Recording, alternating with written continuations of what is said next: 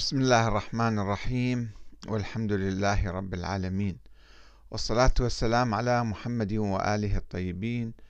ثم السلام عليكم أيها الأخوة الكرام ورحمة الله وبركاته. متى وكيف يخرج الشيعة الإمامية من القمقم الطائفي إلى رحاب الأمة الإسلامية؟ يحاول المسلمون الشيعة منذ عقود الخروج من القمقم الطائفي والتوحد مع إخوانهم المسلمين من بقية الطوائف، ولهم مساعٍ كثيرة وعديدة ومحمودة في الدعوة للتقريب والوحدة الإسلامية، وهم لا يكتفون بمساعدة إخوانهم المظلومين والمحرومين والمستعمرين كالفلسطينيين والبوسنيين وغيرهم ودعمهم من أجل التحرر من نير, من نير الاستعمار والاستبداد، وإنما عملوا ويعملون من أجل تجاوز عقبة الخلاف الرئيسي في التاريخ، وهو الخلاف حول الإمامة، أي بمعنى نظام الحكم، وذلك بالاتفاق مع إخوانهم المسلمين في كل بلد على نظام سياسي واحد جديد كالنظام الديمقراطي العادل كما حدث في العراق، وإعلان المساواة معهم ورفض أي تمييز بين الشيعة وغيرهم. وقد تعاون بعض الشيعة كأعضاء حزب الدعوة الإسلامية ومؤسسو هذا الحزب مع إخوانهم في حزب التحرير وجماعة الإخوان المسلمين، حتى اتهموا من قبل البعض بالتحول إلى سنة. وبالرغم من كل ذلك، فإن دعوة الشيعة للتقريب أو الوحدة الإسلامية واجهت وتواجه عقبتين خارجية وداخلية، وتتمثل العقبة الخارجية بالتشكيك في صدق نوايا الشيعة واتهامهم باستعمال التقية أو استغلال دعوة التقريب من أجل تشييع أهل السنة. وأما العقبة الداخلية فتتمثل في الحقيقة في التراث الطائفي الإمامي المروي في كتب الصحاح الشيعية عن أئمة أهل البيت، ولا سيما الإمامين الباقر والصادق، والذي يعرف الإيمان بالاعتقاد بولاية أهل البيت، أن الإيمان هو الاعتقاد بولاية أهل البيت وعدم الاعتراف بإسلام من لا يؤمن بالولاية إلا ظاهرا، والتعامل معه في الدنيا كمسلم، ولكن عدم قبول الله لعمله في الآخرة وإلقائه في النار مع الكفار. وانعكاس هذا التعريف أو هذه العقيدة على كثير من الأمور الجزئية، مثل التولي والتبري ورفض انتخاب النواب السنة في مجالس الشورى مثلا أو البرلمانات، أو رفض رئاسة غير الشيعي الإمامي الاثني عشري للبلد كما في دستور الجمهورية الإسلامية الإيرانية، أو الصلاة خلف جماعة خلف السنة، أنه هذا ما يجوز عند فقهاء الشيعة، باستثناء فتوى الإمام الخميني بالصلاة خلف أئمة الجمعة والجماعة في الحرم المكي أثناء الحج. وأيضا عدم جواز إعطاء الزكاة لأهل الخلاف، يعني أهل السنة وباقي الفرق الشيعية من غير الاثني عشرية، إلا باعتبارهم من المؤلفة قلوبهم، وجواز غيبة المخالف وما إلى ذلك، أحكام كثيرة، يعني أحكام مؤسفة يعني ومزعجة. وبالرغم من تأويل بعض الفقهاء لتلك الأحاديث الواردة عن الأئمة بشأن الولاية والتخفيف من وقعها وآثارها في العلاقة مع الآخرين، فإن المشكلة الرئيسية التي تحول دون التخلص من تلك الأحاديث هو الاعتقاد بصحة تلك الروايات سندا، أن هذا سندها صحيح لوثاقة رواتها، وأيضا هي مروية في أصح المجامع الحديثية الشيعية الإمامية مثل كتاب الكافي، وعدم إمكانية التحرر منها تماما ومئة بالمئة. ولذلك فقد التزم فقهاء الإمامية الاثنى عشرية بتلك الأحاديث وأفتوا على ضوئها منذ أكثر من ألف عام، ولم يستطع أي فقيه شيعي إمامي حتى الآن التحرر منها والإفتاء بخلافها، حتى لو اقتنع أو اضطر أو اضطر هو للإيمان بضرورة الوحدة الإسلامية. الولاء لأهل البيت ركن من أركان الإسلام، وذلك لأن الثقافة الطائفية الموروثة من القرن الثاني الهجري عند تأسيس المذهب الإمامي في عهد الإمامين الباقر والصادق، هذه الثقافة تعظم من موضوع الإمامة وتقرنها بالتوحيد والنبوة، وتشبه طاعة الأئمة بطاعة الله ومعصيتهم بمعصية إبليس لله. وينقل الكليني مثلا في كتابه الكافي حديثا عن الإمام الباقر يقول فيه إن الله افترض على أمة محمد صلى الله عليه وآله خمس فرائض: الصلاة والزكاة والصيام والحج وولايتنا، فرخص لهم في أشياء من الفرائض الأربعة، ولم يرخص لأحد من المسلمين في ترك ولايتنا، لا والله ما فيها رخصة. ويعتبر ويعتبر الإمام الباقر تولي غير الأئمة نوعا من الإلحاد في الدين. طبعا أنا كل المصادر ذاكرها منشورة في المقالة وفي كتابي الإسلام التشيع السياسي والتشيع الديني. وكما يروي الحر العاملي في وسائل الشيعة عن أبي جعفر الباقر قوله إن الله عز وجل نصب عليا عليه السلام علما بينه وبين خلقه، فمن عرفه كان مؤمنا، ومن أنكره كان كافرا، ومن جهله كان ضالا، ومن نصب معه شيئا كان مشركا، ومن جاء بولايته دخل الجنة.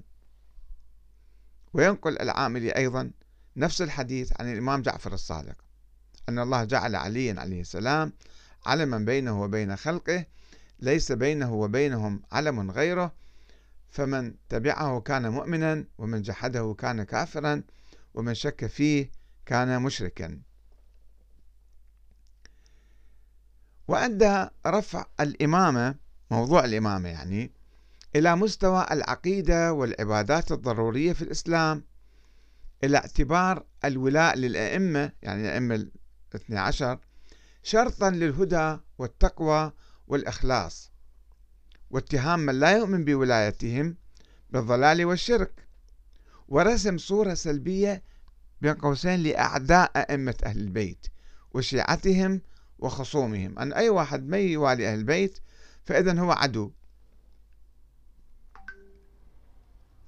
حيث تعود الأحاديث التي يرويها الإمامية عن الباقر والصادق إلى الوراء بالتاريخ يعني، لتشكك بإيمان الخلفاء الراشدين الذين تبوأوا الخلافة بعد رسول الله صلى الله عليه وآله وسلم، وتتهمهم بالكفر والشرك والنفاق أيضا. كما ينقل العامل عنه عنهما يعني عن الباقر والصادق يقول: من ادعى الإمامة وليس هو من أهلها فهو كافر. وعن أبي عبد الله: ثلاثة لا يكلمهم الله يوم القيامة، ولا ينظر إليهم، ولا يزكيهم، ولهم عذاب أليم. من ادعى إماما ليست إمامته من الله، واحد هو يدعي في واحد هذا إمام، هو مو إمام من الله.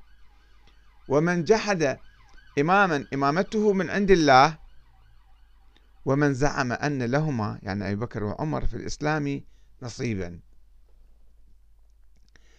ونسب الإماميون إلى الصادق حديثا يعرف الإسلام والإيمان والفرق بينهما، يقول فيه: الإسلام هو الظاهر الذي عليه الناس، شهادة أن لا إله إلا الله وحده لا شريك له، وأن محمدا عبده ورسوله، وإقام الصلاة وإيتاء الزكاة وحج البيت وصيام شهر رمضان، فهذا هو الإسلام. والإيمان، الإيمان معرفة هذا الأمر، معرفة الولاية يعني معرفة الولاء للأئمة. مع هذا فإن أقر بها ولم يعرف هذا الأمر كان مسلما وكان ضالا. وأنه قال أيضا: من آه منا الإمام المفروض طاعته، من جحده مات يهوديا أو نصرانيا حتى لو يصلي وصوم وحج وزكي. وروى الإمامية عن الباقر والصادق روايات عديدة عن النبي الأكرم باعتبار من يحب عليا ويعرفه ويطيعه ويدخل بابه مؤمنا، ومن يرفضه أو يجهله أو يحاربه كافرا. ونسبوا إلى الصادق اعتباره كل من نسب شيئا أو في حديث آخر شخصا دون أهل البيت فهو ممن يعبد الله على حرف. وأنه قال: أمر الناس بمعرفتنا والرد إلينا والتسليم لنا، وإن صاموا وصلوا وشهدوا أن لا إله إلا الله وجعلوا في أنفسهم أن لا يردوا إلينا، إذا جعلوا في أنفسهم أن لا يردوا إلينا كانوا بذلك مشركين. وانطلاقا من اعتبار الولاء لأهل البيت إيمانا، أنه هذا صار الإيمان، ومخالفتهم كفرا، فقد اتخذ الفكر الإمامي موقفا سلبيا من الصحابة الذين لم يتبعوا عليا بعد وفاة رسول الله مباشرة. ونقل الكليني عن أبي جعفر الباقر أنه قال: ذهب المهاجرون والأنصار إلا ثلاثة. أو حديث آخر: كان الناس أهل ردة بعد النبي إلا ثلاثة، المقداد بن الأسود وأبو ذر الغفاري وسلمان الفارسي رحمة الله وبركاته عليهم. ثم عرف أناس بعد يسير هؤلاء الذين دارت عليهم الرحى وأبوا أن يبايعوا حتى جاءوا بأمير المؤمنين مكرها فبايع. وروى الكليني عن أبي عبد الله أنه قال: من ادعى الإمامة وليس من أهلها فهو كافر. وأنه قال: ثلاثة لا يكلمهم الله يوم القيامة ولا يزكيهم ولهم عذاب أليم. من ادعى إمامة من الله ليست له، هو مو إمام من الله بس قال أنا إمام. ومن جحد إماما من الله، الله معين إمام هو يرفض الاعتراف به. ومن زعم أن له ما في الإسلام نصيبا. وأنه الإمام الصادق اعتبر من ينكر أحد الأئمة كمن أنكر معرفة الله تبارك وتعالى ومعرفة رسول الله صلى الله عليه وآله. ومن هنا اعتبر الإماميون عدم بيعة الصحابة للإمام علي مباشرة بعد النبي نوعا من الردة.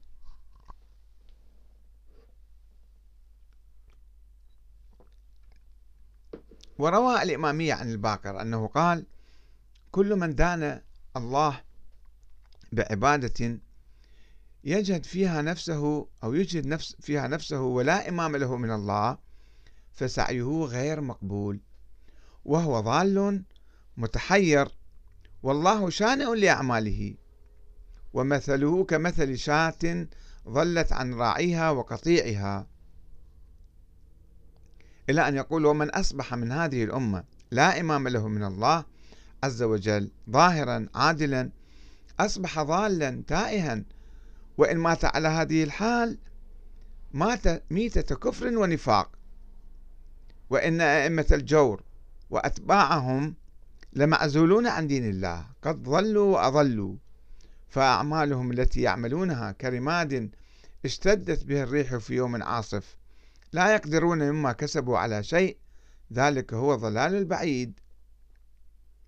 كما رووا عن الباقر أنه قال: من أصبح من هذه الأمة لا إمام له من الله أصبح تائها متحيرا ضالا، إن مات على هذه الحال مات ميتة كفر ونفاق. وعن أبي عبد الله: من عرفنا كان مؤمنا، ومن أنكرنا كان كافرا، ومن لم يعرفنا ولم ينكرنا كان ضالا. وروى الإمامية عن الصادق أنه قال: إن الله لا يستحي أن يعذب أمة دانت بإمام ليس من الله، وإن كانت في أعمالها برة تقية. وإن الله لا يستحي أن يعذب أمة دانت بإمام من الله، وإن كانت في أعمالها ظالمة مسيئة. ونقل الكليني عنه أنه قال: لا دين لمن دان الله بولاية إمام جائر ليس من الله، ولا عتب على من دان بولاية إمام عادل من الله، ألا تسمع لقول الله عز وجل: الله ولي الذين آمنوا يخرجهم من الظلمات إلى النور، يعني من ظلمات الذنوب إلى نور التوبة والمغفرة لولايتهم كل إمام عادل من الله. وقال: والذين كفروا أولياءهم الطاغوت يخرجونهم من النور إلى الظلمات، إنما عنى بهذا أنهم كانوا على نور الإسلام، فلما أن تولوا كل إمام جائر ليس من الله عز وجل خرجوا بولايتهم إياه من نور الإسلام إلى ظلمات الكفر، فأوجب الله لهم النار من الكفار، فأولئك أصحاب النار هم فيها خالدون. وأكد أبو عبد الله الحديث المنسوب للنبي الأكرم صلى الله عليه وسلم: من مات لا يعرف إمامه مات ميتة جاهلية. أكد، قال هذا حديث صحيح، وفسرها فقال إنها جاهلية كفر ونفاق وضلال.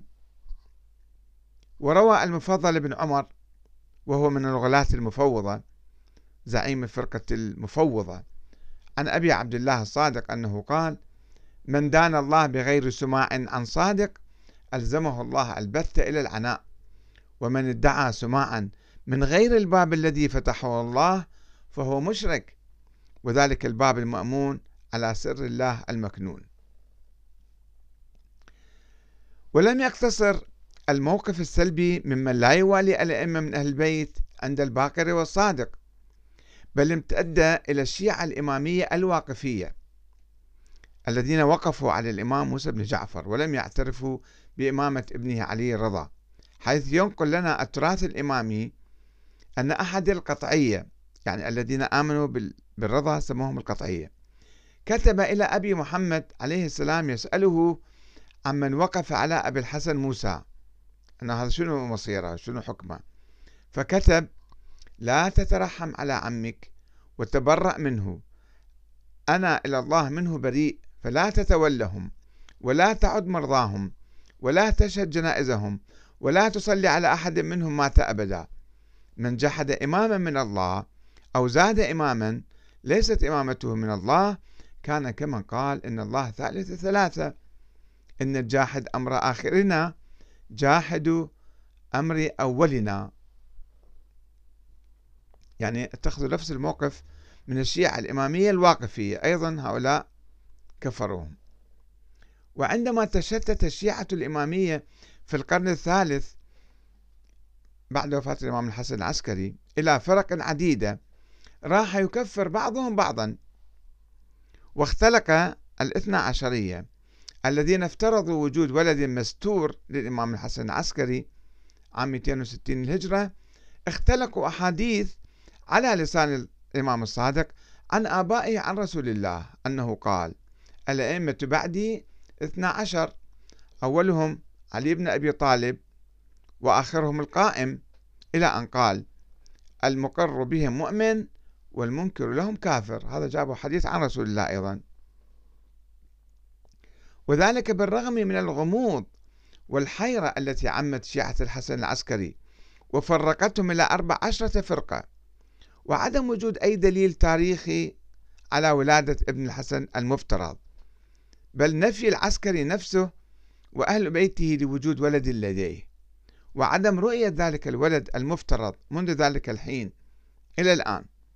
ولكن الاثنى عشرية ساروا على درب سلفهم الإمامية في استخدام الإعلام الإرهابي وتكفير من لا يؤمن بعقيدتهم القائمة على سراب، وادعاء حصر الإيمان بمن يصدقهم فيما يدعون، اصبح مؤمن اللي يؤمن بالاثنى عشر مؤمن والما يؤمن بالاثنى عشر يصبح هذا كافر أو منافق أو ضال.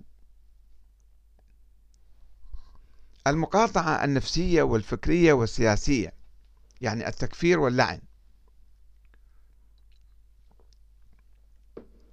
وقد أدى تكفير أئمة المخالفين وأتباع وأتباعهم ولعنهم والحكم بضلالهم إلى موقف سلبي آخر، هو الفصل الاجتماعي والسياسي بين الشيعة الامامية وغيرهم من المسلمين المخالفين، يعني دخلوا في غيتو او في قمقم نتيجة لهذه الاحكام وهذه المواقف، فانفصلوا عن الامة الاسلامية، حيث قام الامامية برواية رسالة خاصة زعموا ان الامام الصادق وجهها للشيعة وقال فيها: احبوا في الله من وصف صفتكم، وابغضوا في الله من خالفكم، وابذلوا مودتكم ونصيحتكم لمن وصف صفتكم، ولا تبتذلوها لمن رغب عن صفتكم وعاداكم عليها وبغى لكم الغوائل. وفي الحقيقة كانت نظرية الإمامة الإلهية لأهل البيت قد أحدثت تطورا كبيرا في بنية الإمامية في أساسهم، يعني حولهم هذا التطور من حزب سياسي سابق يلتف حول أئمة أهل البيت في أيام الإمام علي والحسن والحسين، ويعمل من أجل الإصلاح في الأمة الإسلامية ونشر الحق والعدالة لعموم المسلمين، كما قال الإمام الحسين: إنما خرجت لطلب الإصلاح في أمة جدي.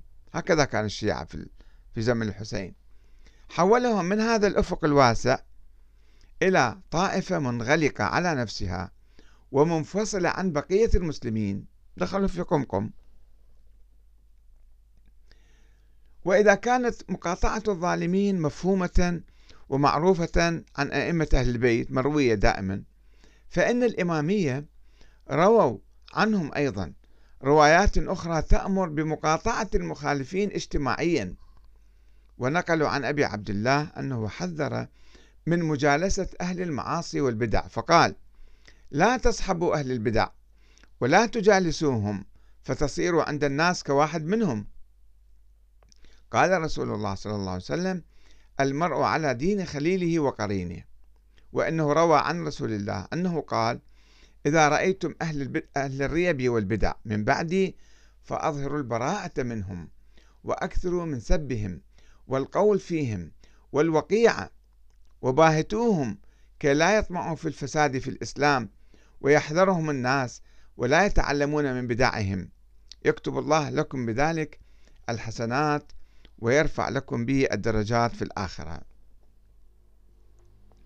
وروى الكليني أحاديث تأمر بمقاطعة المخالفين، وقال في رواية: إن قوما من أهل خراسان من وراء النهر أتوا أبا عبد الله فقال لهم: تصافحون أهل بلادكم وتناكحونهم، تزوجون من عندهم يعني، أما إنكم إذا صافحتموهم انقطعت عروة من عرى الإسلام، وإذا ناكحتموهم انهتك الحجاب بينكم وبين الله عز وجل. وروى الكليني عن الصادق أنه قال: لا يتزوج المؤمن الناصبة المعروفة بذلك. وقال: لا يزوج المؤمن الناصبة، ولا يتزوج الناصب المؤمنة، ولا يتزوج المستضعف مؤمنة. المستضعف يعني اللي هو مو متعصب، ما ما فاهم شيء يعني، لا إلى هؤلاء ولا إلى هؤلاء، يسمونه مستضعف. وعن الفضيل بن يسار قال: قلت لأبي عبد الله: إن لامرأتي أختا عارفة، يعني تعرف المذهب، على رأينا وليس على رأينا بالبصرة إلا قليل، فأزوجها ممن لا يرى رأيها؟ قال: لا ولا نعمة ولا كرامة، إن الله عز وجل يقول: فلا ترجعوهن إلى الكفار، لا هن حل لهم ولا هم يحلون لهن. طب الآية جاية على الكفار باعتبار هؤلاء أيضا صاروا كفار، فتطبق الآية عليهم. طبعا هاي الأحاديث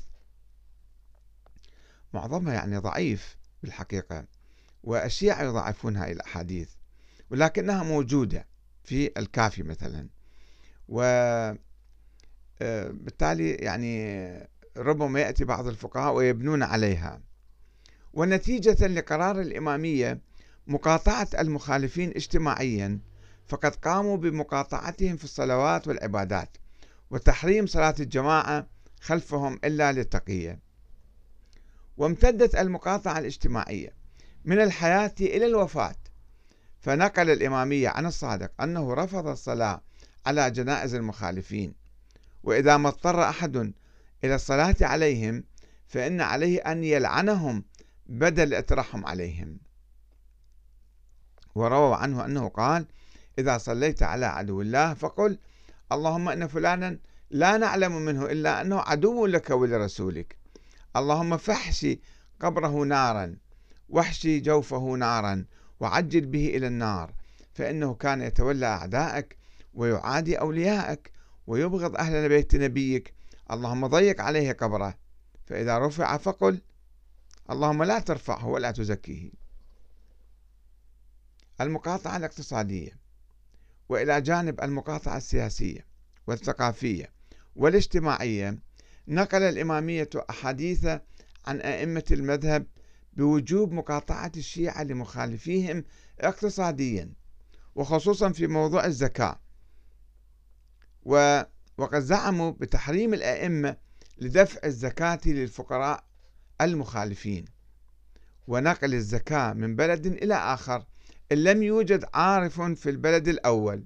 إذا ما في واحد فقير في هذا البلد شيعي إمامي اثنى عشري انقلوه إلى بلد آخر.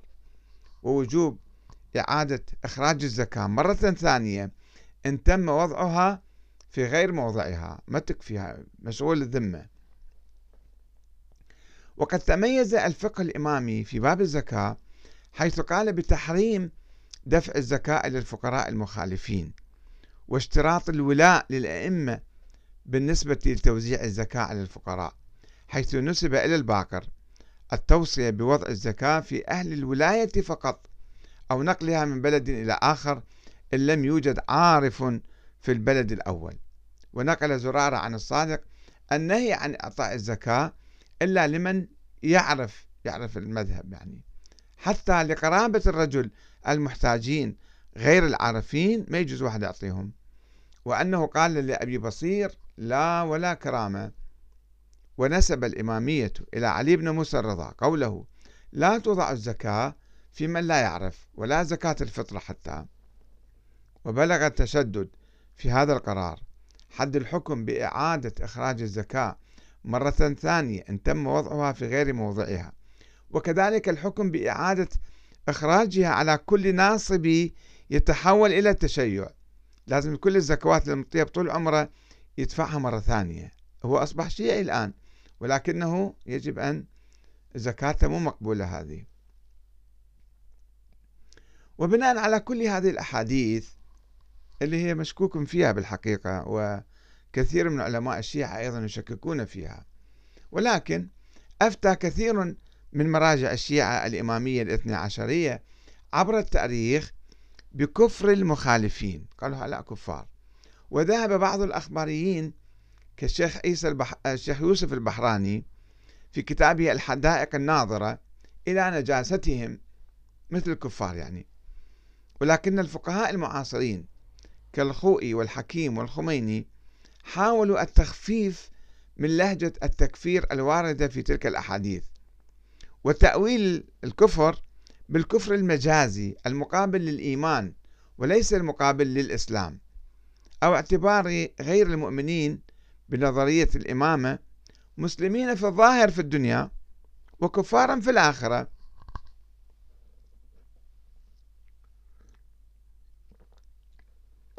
وقال المرجع الراحل أبو القاسم الخوئي إن أصول الإسلام أربعة: الإيمان بالله، الإقرار بتوحيده تعالى ويقابله الشرك، والإيمان بنبوة محمد صلى الله عليه وآله، والإيمان بالمعاد الجسماني، والإقرار بيوم القيامة والحشر والنشر. ومن هنا لا يحكم بكفر المخالفين في الظاهر مع إنكارهم الولاية. وقد دلت الآيات وروايات الفريقين، يعني السنة والشيعة، على اعتبار الأمور المذكورة في الإسلام وحقن الدماء وحفظ الأموال. ففي موثقة سماعة الإسلام شهادة أن لا إله إلا الله والتصديق برسول الله، به حقنت الدماء وعليه جرت المناكح والمواريث، وعلى ظاهره جماعة الناس. وفي رواية داود بن كثير الرقي إن الله تعالى فرض موجبات على العباد، فمن ترك فريضة من الموجبات وجحدها كان كافرا.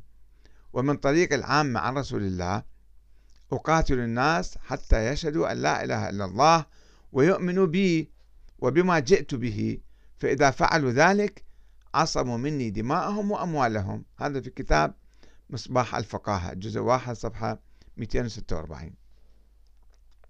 وقال الخوئي أيضا: قد اعتبر في الشريعة المقدسة أمور على وجه الموضوعية في تحقق الإسلام، وأما المخالف فليس بكافر قطعا لإقرارهم بالشهادتين ظاهرا وباطنا. هذا أيضا في مصباح الفقاهة. وصرح الإمام الخميني بأن الإسلام يتحقق بالإقرار بالشهادتين فقط دون أي شيء آخر، فلا تدخل الولاية في ذلك، فقال إن المسلم بحسب ارتكاز المتشرعة هو المعتقد بالله تعالى ووحدانيته ورسالة رسول الله صلى الله عليه وآله، وأما الاعتقاد بالولاية فلا شبهة في عدم اعتباره فيه، وينبغي أن يعد ذلك من الواضحات لدى كافة الطائفة الحقة أن أريد بالكفر المقابل له ما يطلق على مثل أهل الذمة من نجاستهم وحرمة ذبيحتهم ومشاورتهم وتزويجهم، ضرورة استمرار السيرة من صدر الإسلام إلى زماننا على عشرتهم ومؤاكلتهم ومساورتهم وأكل ذبائحهم والصلاة في جلودها وترتيب آثار سوق المسلمين على أسواقهم من غير أن يكون ذلك لأجل التقية، وذلك واضح لا يحتاج إلى مزيد تجشم. هذا في كتاب الطهارة جزء ثلاثة صفحة ثلاثمئة وخمسة عشر. وكثيرا ما يؤكد الإمام الخميني على ذلك، فيقول أن الإسلام ليس إلا الشهادة بأن لا إله إلا الله ومحمد رسول الله. هذا في كتاب المكاسب المحرمة جزء واحد صفحة مئتين وتسعة وأربعين. ويقول أيضا: ما أخذ في ماهية الإسلام يعني في حقيقة الإسلام ليس إلا الشهادة بالوحدانية والرسالة والاعتقاد بالمعاد، فأما فالإمامة من أصول المذهب لا الدين. أيضا في كتاب الطهارة نفس المصدر. وقال الخميني مثبتا طهارة المخالفين وإسلامهم مع قيام الأدلة على طهارتهم من النصوص المتفرقة في أبواب الصيد والذباحة وسوق المسلم وغيرها، والتوهم من المسلم في النصوص والفتاوى في تلك الأبواب خصوص الشيعة الاثنى عشرية من أفحش التوهمات.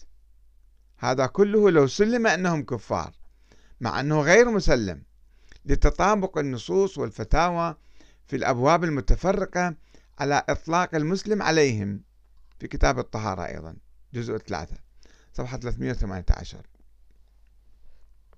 وبعد أن اعترف الإمام الخميني بصحة الروايات التي تكفر المخالف في الإمامة، قال هذه الروايات صحيحة، شو نسوي لها يعني حسب السند وحسب الكذا تعتبر صحيحة، حملها على الكفر المقابل للإيمان، وهو الذي يكون صاحبه مسلما ظاهرا في الدنيا وكافرا مخلدا في نار جهنم يوم القيامة.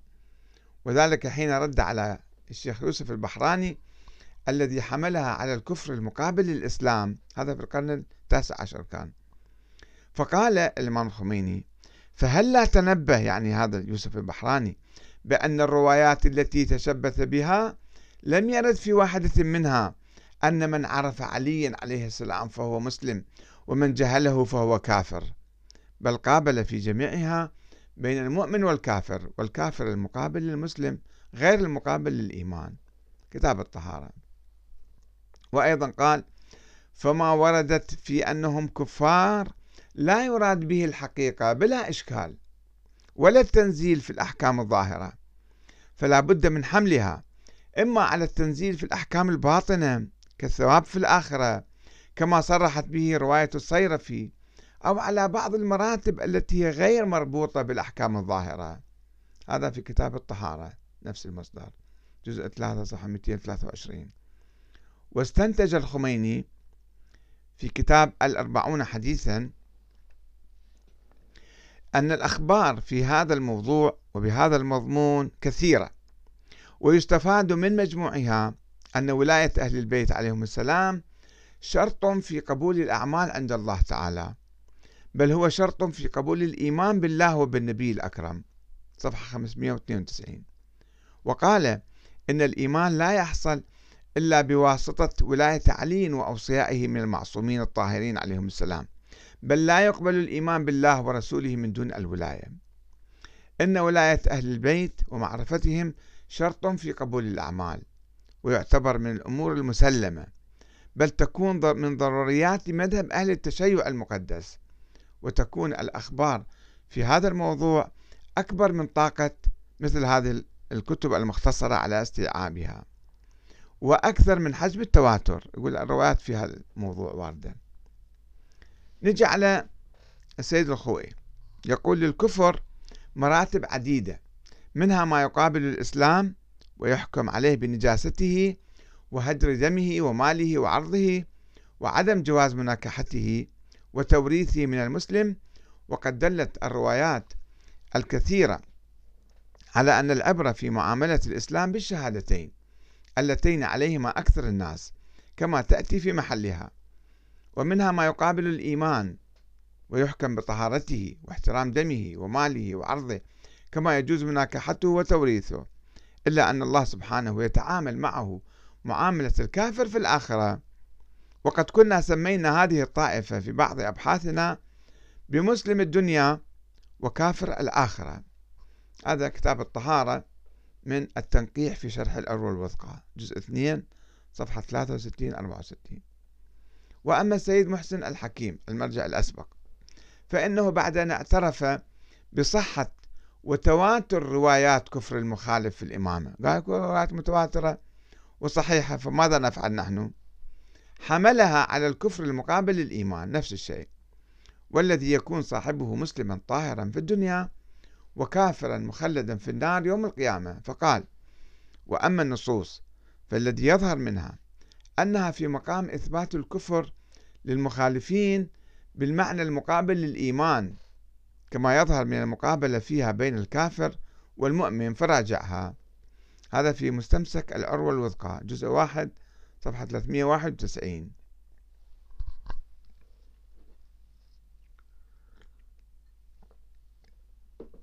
كما لاحظنا أن المراجع المتأخرين يحاولون أن يخففوا تلك الروايات، وبالرغم من اشتمال هذا التأويل والتخفيف لأحاديث الأئمة بتكفير من لا يؤمن بنظرية الإمامة، هذا يعتبر تطور إيجابي كبير في الانفتاح على المخالفين من أهل السنة والفرق الشيعية الأخرى غير الاثنى عشرية.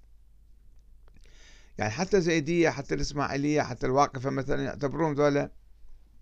إلا أنه لا يكفي هذا التأويل والتخفيف، لا يكفي في تعزيز أواصر الأخوة الإسلامية بين الاثنى عشرية وغيرهم من الفرق الإسلامية، والعمل من أجل تحقيق الوحدة الإسلامية المنشودة التي يرفع الشيعة الاثنى عشرية اليوم رايتها.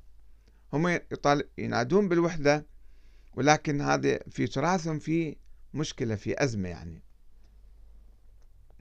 إذ لابد من التخلص نهائيا من ذلك التراث الطائفي السلبي، وهذا يتطلب عملية اجتهاد جذرية كبرى وشجاعة للتخلص من ثقافة التكفير والتفسيق والتضليل وحصر الإيمان والنجاة في الفرقة الاثنى عشرية، وانعكاس تلك الثقافة السلبية على كثير من الأحكام الفقهية كما تحدثنا في البداية، والمواقف السياسية مثل الصلاة خلف السنة وجواز استغاثتهم وهجوهم والزواج منهم وإعطاء الزكاة لهم والولاء السياسي لهم أو التصويت لهم في الانتخابات أو الانخراط معهم في أحزاب موحدة وما إلى ذلك، كالمواقف والفتاوى السلبية والمقززة التي نسمعها بين الفينة والأخرى حتى من بعض المراجع الوحدويين كالسيد السيستاني الذي اشتهر عنه قوله: لا تقولوا السنة إخواننا وإنما قولوا هم أنفسنا. ومع ذلك نشوف تصدر من عنده فتاوى طائفية منغلقة يعني ضد الآخرين. لماذا؟ لأنه يعني رغم إيمانه بالوحدة ودعوته للوحدة، ولكنه يعني بالحقيقة مرتكز في هذه الثقافة الطائفية. ونعتقد بأن الاجتهاد العميق والجريء والجذري للتخلص من ذلك التراث الطائفي يتطلب الخطوات التالية: واحد، الاجتهاد الدقيق في علم الرجال وعدم تقليد علماء الطائفة الاثني عشرية السابقين قبل ألف سنة الذين وثقوا أصحاب الباقر والصادق والكاظم والرضا وغيرهم من الأئمة. آه كل, كل هؤلاء ناس تقات ورعون. أو توثيق، وأكثر من ذلك، يعني بعض الرواة علماء الرجال السابق السابقين ضعفوا بعض الأصحاب مثل المفضل بن عمر، ولكن يأتي بعض الناس اليوم كسيد الخوئي مثلا يوثق هذا الراوي اللي هو راوي الأحاديث، قسم من الأحاديث التكفيرية، هذا المفضل بن عمر اللي هو مغالي وزعيم الفرقة الضالة الملعونة المفوضة، والناس يعني ما يجتهدون بدقة فيعتقدون أن هذا كان يعني ثقة رغم أنه ملعون على لسان الإمام الصادق. فإذا نحن نحتاج إلى اجتهاد في علم الرجال وعدم تصحيح وتوثيق كل أصحاب الأئمة، لا، أنه لازم نشك فيهم اللي يروون هالروايات خصوصا.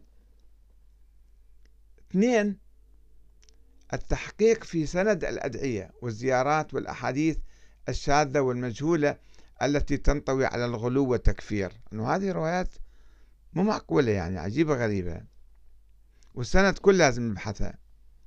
ثلاثة، الالتزام بمنهج أهل البيت في عرض أحاديثهم المنقولة على القرآن والسنة النبوية، هم يقولون ذلك، كهذا الحديث لا تق... الإمام الصادق: لا تقبلوا علينا حديثا إلا ما وافق القرآن والسنة أو تجدون معه شاهدا من أحاديثنا متقدمة، فاتقوا الله، ولا تقبلوا علينا ما خالف قول ربنا تعالى وسنة نبينا محمد صلى الله عليه وآله، فإنا إذا حدثنا قلنا قال الله عز وجل وقال رسول الله، ما عندنا شيء آخر.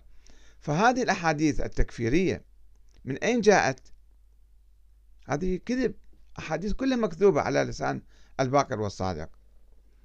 يواصل الإمام الصادق فيقول: والله ما نحن إلا عبيد الذي خلقنا واصطفانا، ما نقدر على ضر ولا نفع، وإن رحمنا فبرحمته وإن عذبنا فبذنوبنا، والله ما لنا على الله من حجة ولا معنا من الله براءة، وإنا لميتون ومقبورون ومنشورون ومبعوثون وموقوفون ومسؤولون.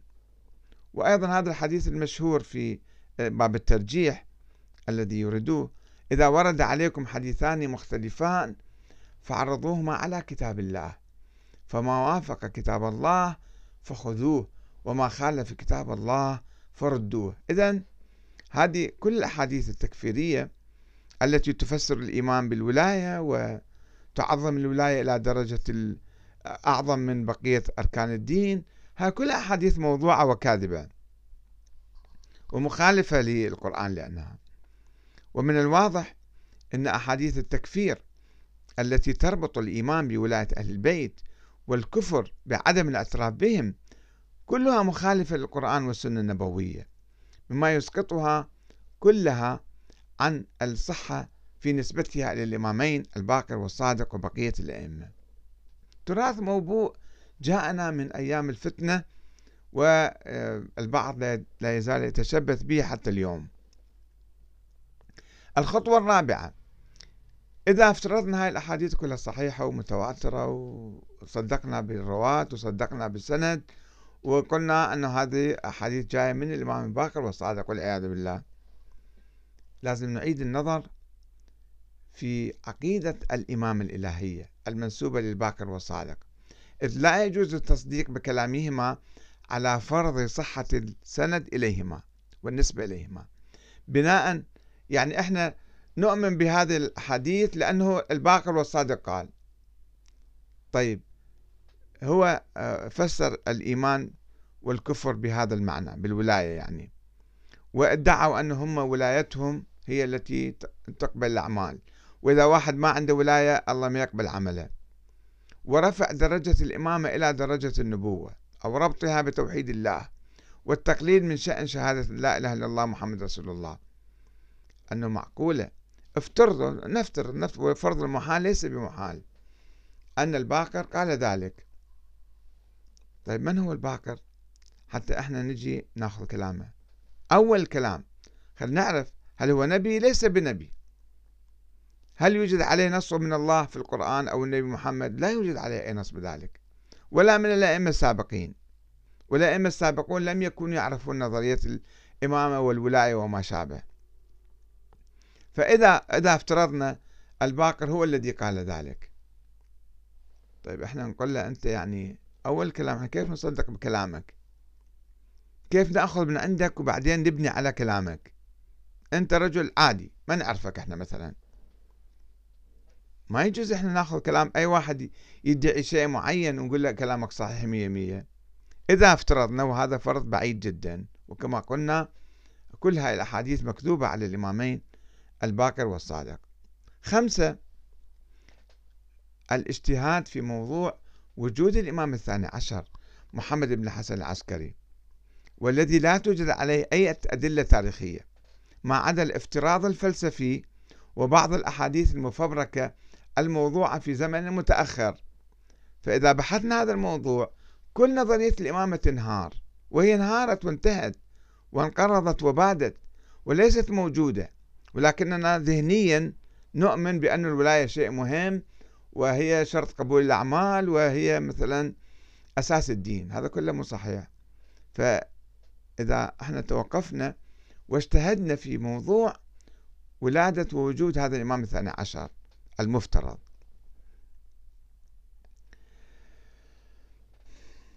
علما بأن هذه الثقافة المغالية والمتطرفة والتكفيرية القائمة على نظرية الإمامة الإلهية لم تعرف عند عامة الشيعة في القرن الأول الهجري وفي أيام الإمام علي والحسن والحسين وزين العابدين، ولم يعرفها حتى الإمام زيد بن علي في القرن الثاني الهجري عندما قام بثورته ضد الأمويين عام مئة واثنين وعشرين، ولم تعرف عند عامة الشيعة في القرون الأولى حتى القرن الثاني والثالث والرابع، ولا سيما عند الشيعة الزيدية اللي هم كانوا التيار الأكبر والأوسع في ذيك الأيام.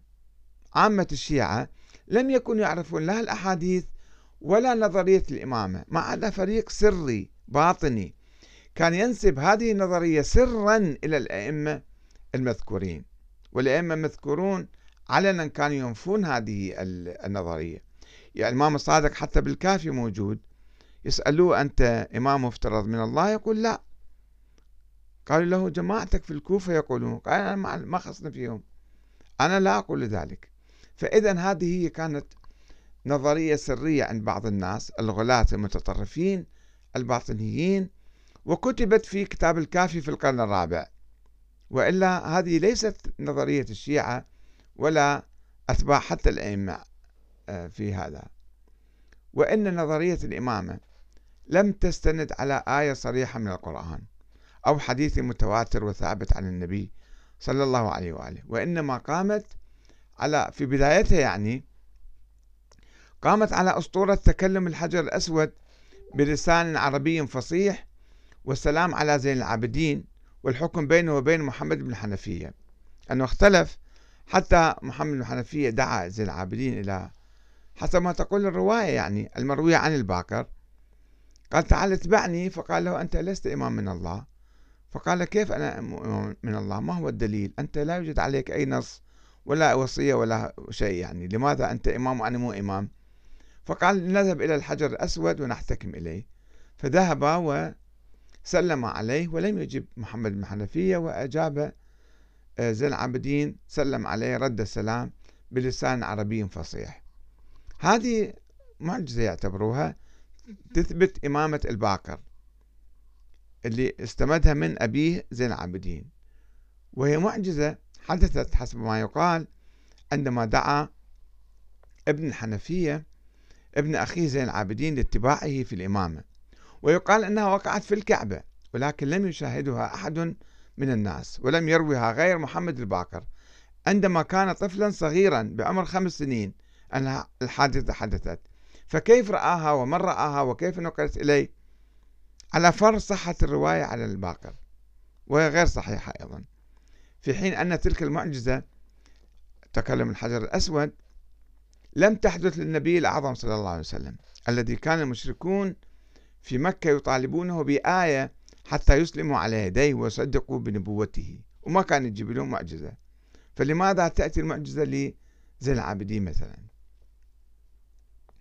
وهكذا قامت نظرية الإمامة على أساس هذه الأسطورة وأساطير أو معاجز أخرى، ولكنها سرعان ما واجهت عقبات كأداء في غياب النص الواضح الصريح على بقية الأئمة، مما أدى إلى تفرق الشيعة عقب وفاة كل إمام إلى عدة فرق، ووصول النظرية الإمامية أخيرا إلى طريق مسدود بعدم وجود ولد الإمام الحسن العسكري لكي تستمر الإمامة فيه وفي أعقابه، وعدم وعدم تحدثه العسكري عدم تحدثه عن مصير الإمامة من بعده، مما أدى إلى تفرق شيعته إلى أربع عشرة فرقة ووقوعهم في الحيرة الكبرى التي دفعت كثيرا ممن كان يعتقد بالإمامة إلى الكفر بها. أنه تبين هاي نظرية وهمية خيالية، يعني ما لها حقيقة، والتراجع عن القول بها والانتقال إلى الحركة الزيدية أو إلى حركات أخرى.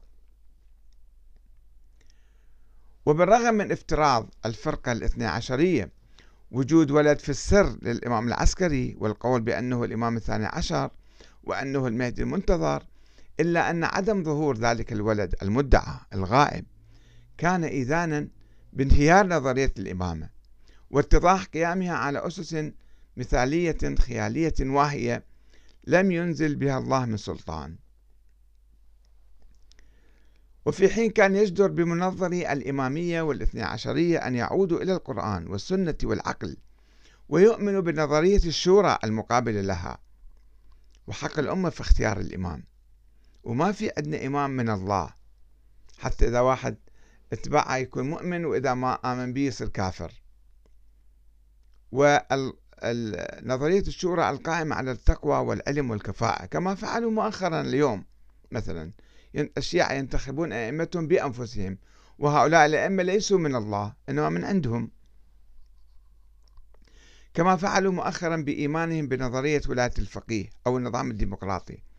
فإن بعض الفقهاء الشيعة لا يزال يتشبث بمخلفات نظرية الإمامة الميتة والمنقرضة، مثل الاعتقاد بأنهم هم الفرقة الناجية، وأن من لا يؤمن بنظرية الإمامة يلقيه الله في النار يوم القيامة، أو الانطواء الطائفي على الذات في السياسة وفي المجتمع وفي الاقتصاد وفي كل شيء، وعدم الانفتاح على بقية المسلمين أو الشيعة الزيدية مثلا انفتاحا كاملا واحترام عقيدتهم والتفاعل الإيجابي معهم.